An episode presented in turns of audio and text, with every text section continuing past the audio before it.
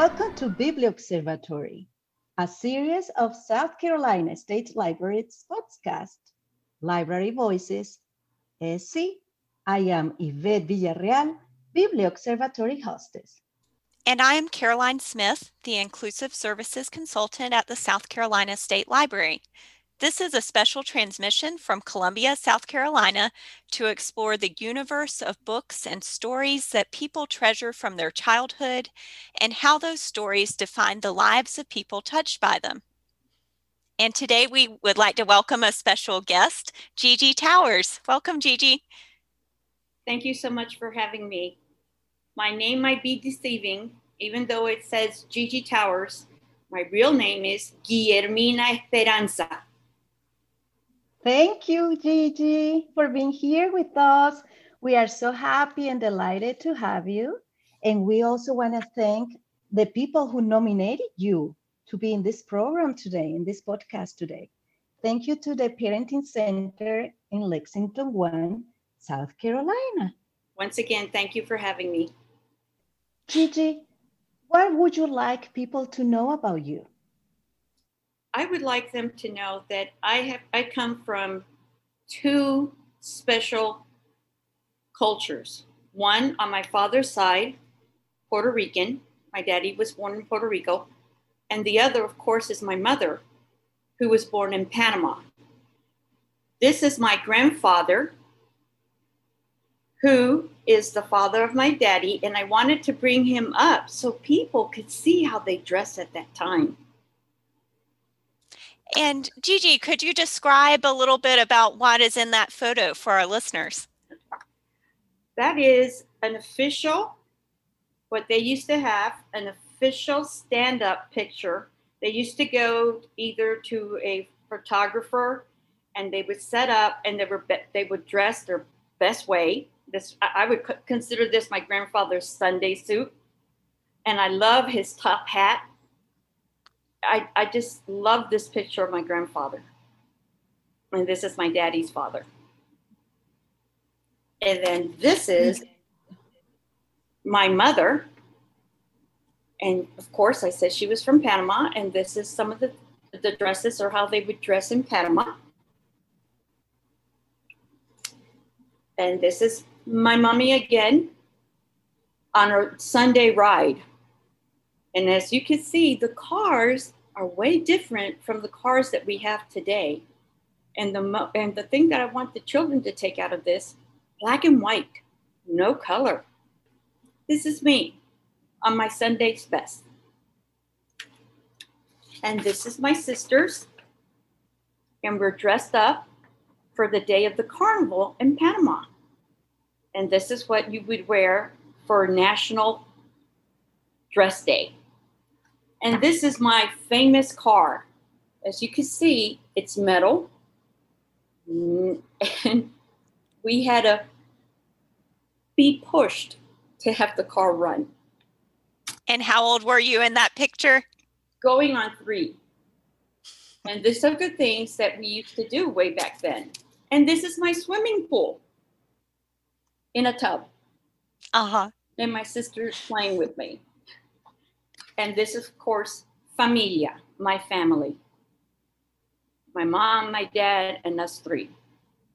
So in our culture, as you can see, a lot of it has to be with family. And that's how we grew up. And the storytelling and how I remember it was if there was a lesson to be told, if we had done something, they would always say, Come sit with us. We want to tell you a story. And then they would commence with the story. And one of the stories that I always remember was when we were bad and they wanted to get a point across, they would tell us, uh oh, and you guys know him by the boogeyman, but we know him in Spanish as el cuckoo. So they would always say, el cuckoo viene, the cuckoo's coming and we would sit and they would tell us the story of the cuckoo and what we were doing wrong. So I re and then of course they would go back in time and say, I remember when I was little and I did exactly what you did. your grandmother would tell me, El cuckoo viene, the cuckoo is coming. So it's like the boogeyman. And what we did learn was there were stories, beautiful stories told to us with the lesson always there. And one of the things I brought two books, Cuentos para Soñar, Stories to Dream of. And one of them in here, when I bought this book, because I buy books every time I go home, was Los Tres Deseos, the Three Wishes. This story has been around for the longest time. And it's included in the storybook. So whenever I go, like I said, when I go home, I buy books. And, and that book is Cuentos para Soñar. Cuentos para Soñar. And for our listeners that don't know Spanish, how would you translate that? I would stories to dream of.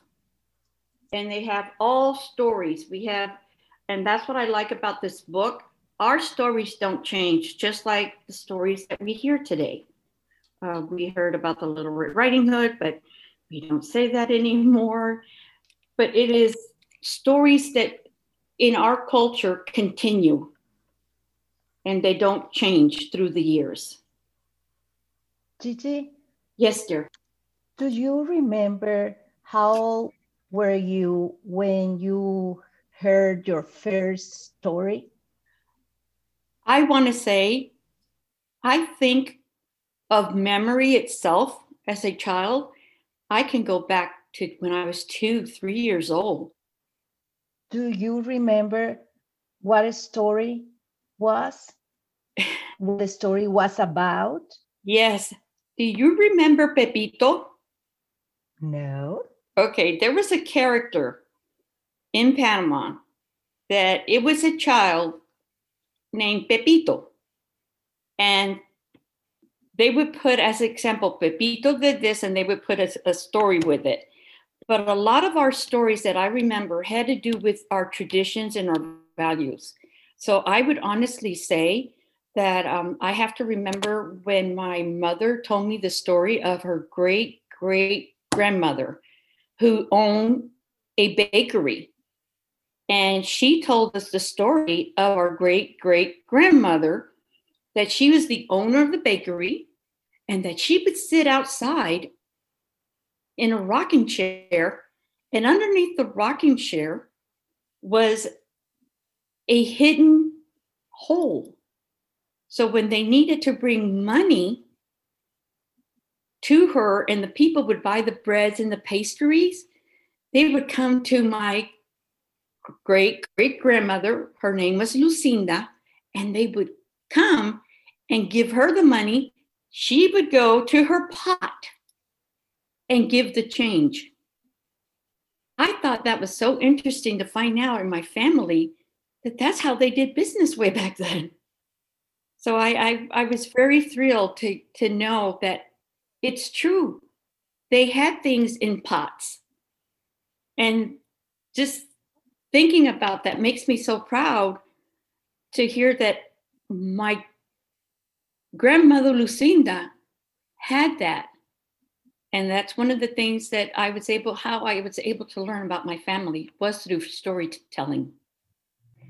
That was in Puerto Rico, right? no, that was in Panama. And in Puerto Rico, the stories that I was told about was my grandfather when he worked at the railroad station. My father told us about how he would walk from home to take my grandfather his lunch. And we don't have, they, at that time, they would put the lunches in certain containers. And the children would walk and my dad would have lunch or dinner with his father at the railroad station. And that's another thing that I was able to learn of the history of my grandfather and how my daddy grew up. And my daddy would tell us how he would take the train with my grandfather. And to him, that was the biggest thing to do. Do you remember how did you feel when you were listening at those stories? I was imagining what was going in your mind I was trying to imagine and picture everything. I was trying to picture my great grandmother outside on the porch in front of her bakery, sitting there, um, just rocking and, and doing her business throughout the afternoon or the morning, and people coming to say hello. And you know that in our uh, one of the places where everybody knows everything is you go to the pharmacy or you go to the bakery and everybody tells you everything that's going around town. So I was trying to imagine my grandmother sitting there. And then the with my father, I always try to imagine him walking to the railroad station, looking for his father, and, and having that one-on-one time with his daddy.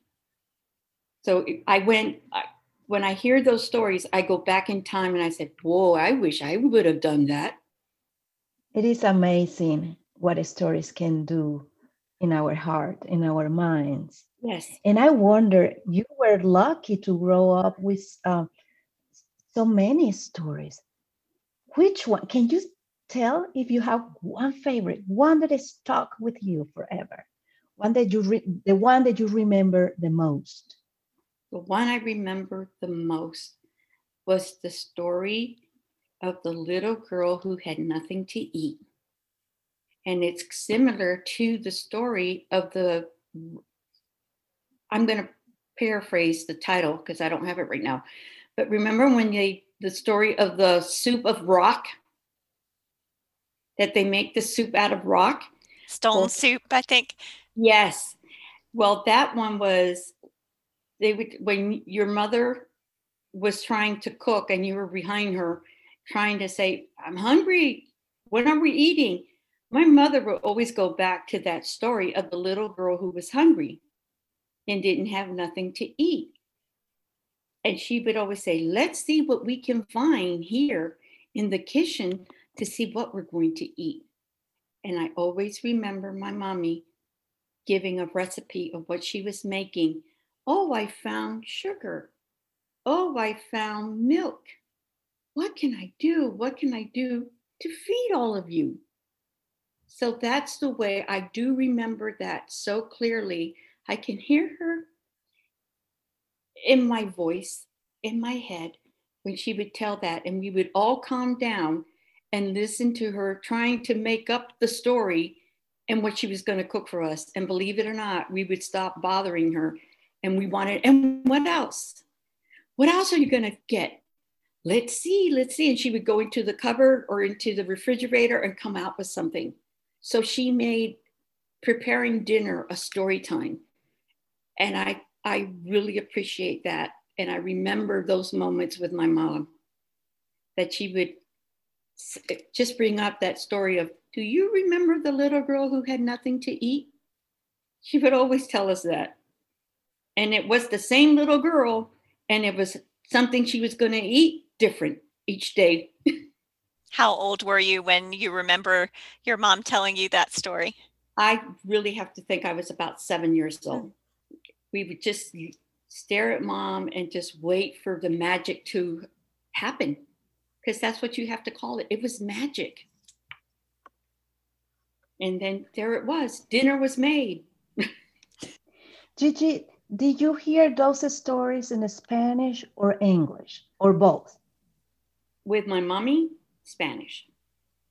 When you were little, okay. I was little, yes. Uh, one of the things uh, that we have to remember our parents, they stressed us to keep our culture and keep this living our stories through time. And it had to be in Spanish because those were the stories that mommy learned those were the stories that daddy learned. So I learned, I have a little bit of everything that I have, what we would do in Puerto Rico and the stories my mom would tell me about Panama.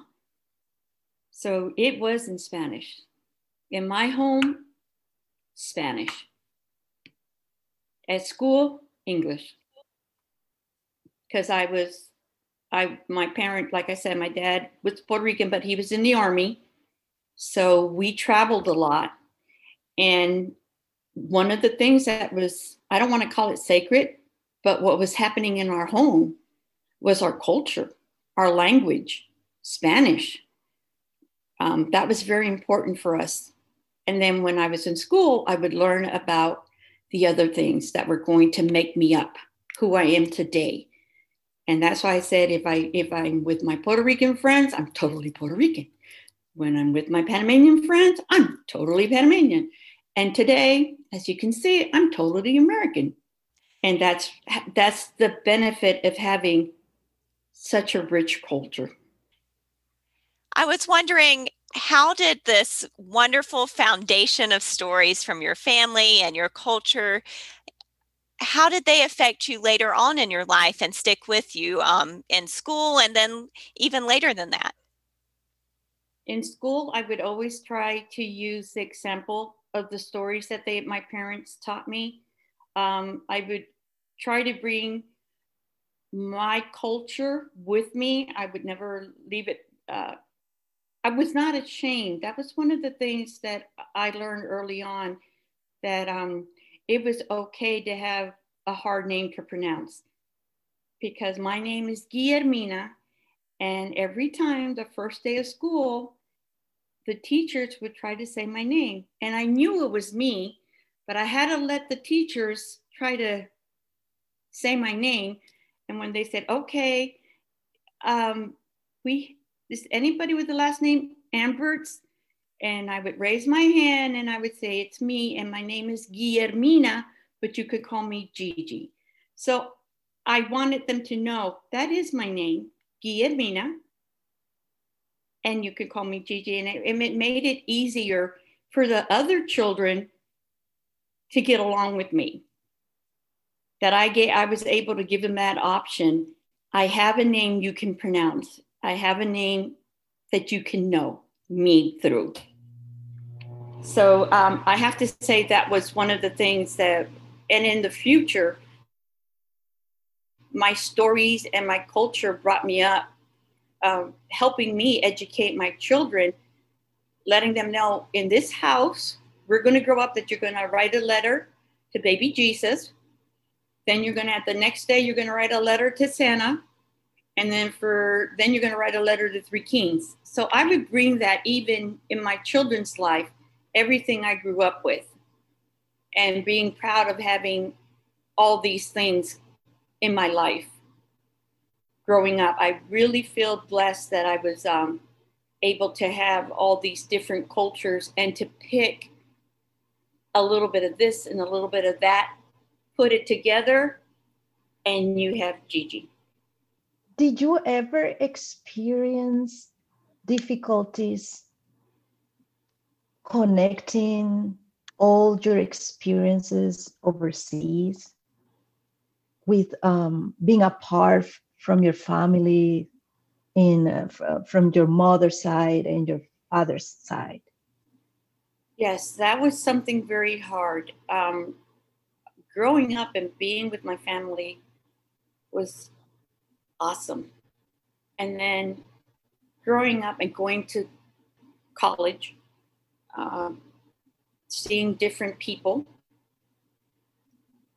understanding the different cultures that I was being involved with, I would try to bring the best that I had learned growing up. And one of the things I have to say that um, when I got married, and I'm my husband is from Washington State. There was different things going on. He knew parenting one way, I knew parenting another way.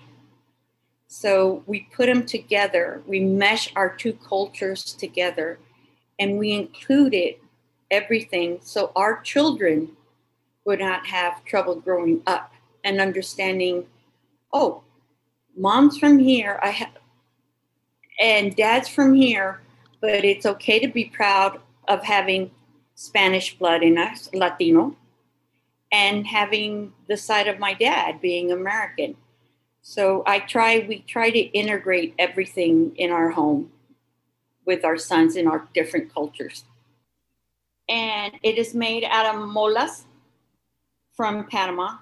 And you do not know what an icebreaker this mask has been I walk around with my mask on and I get people from Panama stopping me and saying, Are you from Panama? Then I get people from here from South Carolina that Where did you get your beautiful mask? And then that's an opportunity to me to tell them about where I came from. I am so proud of this mask. It opens beautiful conversations and it brings beautiful memories to everybody who has a connection with it. So, even a mask can be a way of sharing your story with others. Yes. If you have something to show where you're from, wear it. It'll, it'd be surprising what it can accomplish. Gigi, do you think that those stories, especially those favorite ones that you heard when you were a child, they inspired you through life? Did they support you through tough times? Do you think those stories that stuck with you made you the person you are now? I have to say yes, because I will, yes, because I go back and I say, what would mommy do? What would daddy do? What what story would mommy come up with at this moment in this situation in my life? Then I go back in memory and say, Oh, I remember when my mommy told me this story that I'm living now. And I can go like, so I would make it a library of the mind. I have so many memories and so many stories that you can fall back in the situation you're in and remember them and guide you through the situation. So I would say, yes, the stories that I was told and the examples, I try to lead by them. It's like a videotape. I don't know if children are going to understand that, but it's like a videotape that you you turn on the video or the recording and you hear clearly the person, your parent, your mother or father, or your sisters even, uh, telling you something and, and telling you to remember. But that little introduction always say i always say that oof what would mommy do? Ooh, what would my daddy would say? So that's to me that's my recording that i keep in my mind and in my heart would you like to close the conversation today with one of your favorite stories especially thinking that we are going through um, difficult times right yes. now with the pandemic. Maybe something that has inspired you, that cheers you up. Yes, I I think the story I would say to the children today is the one that my mommy would tell me about don't worry. And she would always tell me, she would call me Mija or my or me I'll take my nickname so everybody knows my nickname. She would say Pompillo. That's my nickname in Spanish, okay? Pompillo. Why are you so worried today? There's nothing to worry about. Tomorrow's another day and you'll be go be able to go out there and play. Stay here with me I will give you a hug and I will give you a kiss. You don't have to worry anymore. You can do your homework right. Mommy will help you get through it. So stay in today. Let your worries outside and come and stay with me. So your stresses will go away. And she would give me a kiss. Gigi, thank you so much for being with us today, for sharing all these beautiful stories, these loving words that we treasure even more in our current times. We really appreciate having you today. Thank you. Thank you so much for having me. Yes, thank you for sharing your stories and a little bit of yourself with us and with our listeners. Um, I would also like to thank our listeners for joining us today. And if you would like to hear more of our podcast, you can find Bibliobservatory on Podbean, Stitcher, and TuneIn Radio, or add us on your favorite podcast app. Our podcast website address is libraryvoices.podbean.com. We love hearing from our listeners, so send us your comments or suggestions or nominate a future guest to participate. Bibliobservatory is a collaborative literacy initiative to connect our communities and children with the joy of listening, reading, and writing those memories from childhood that changed our lives. Thank you for listening.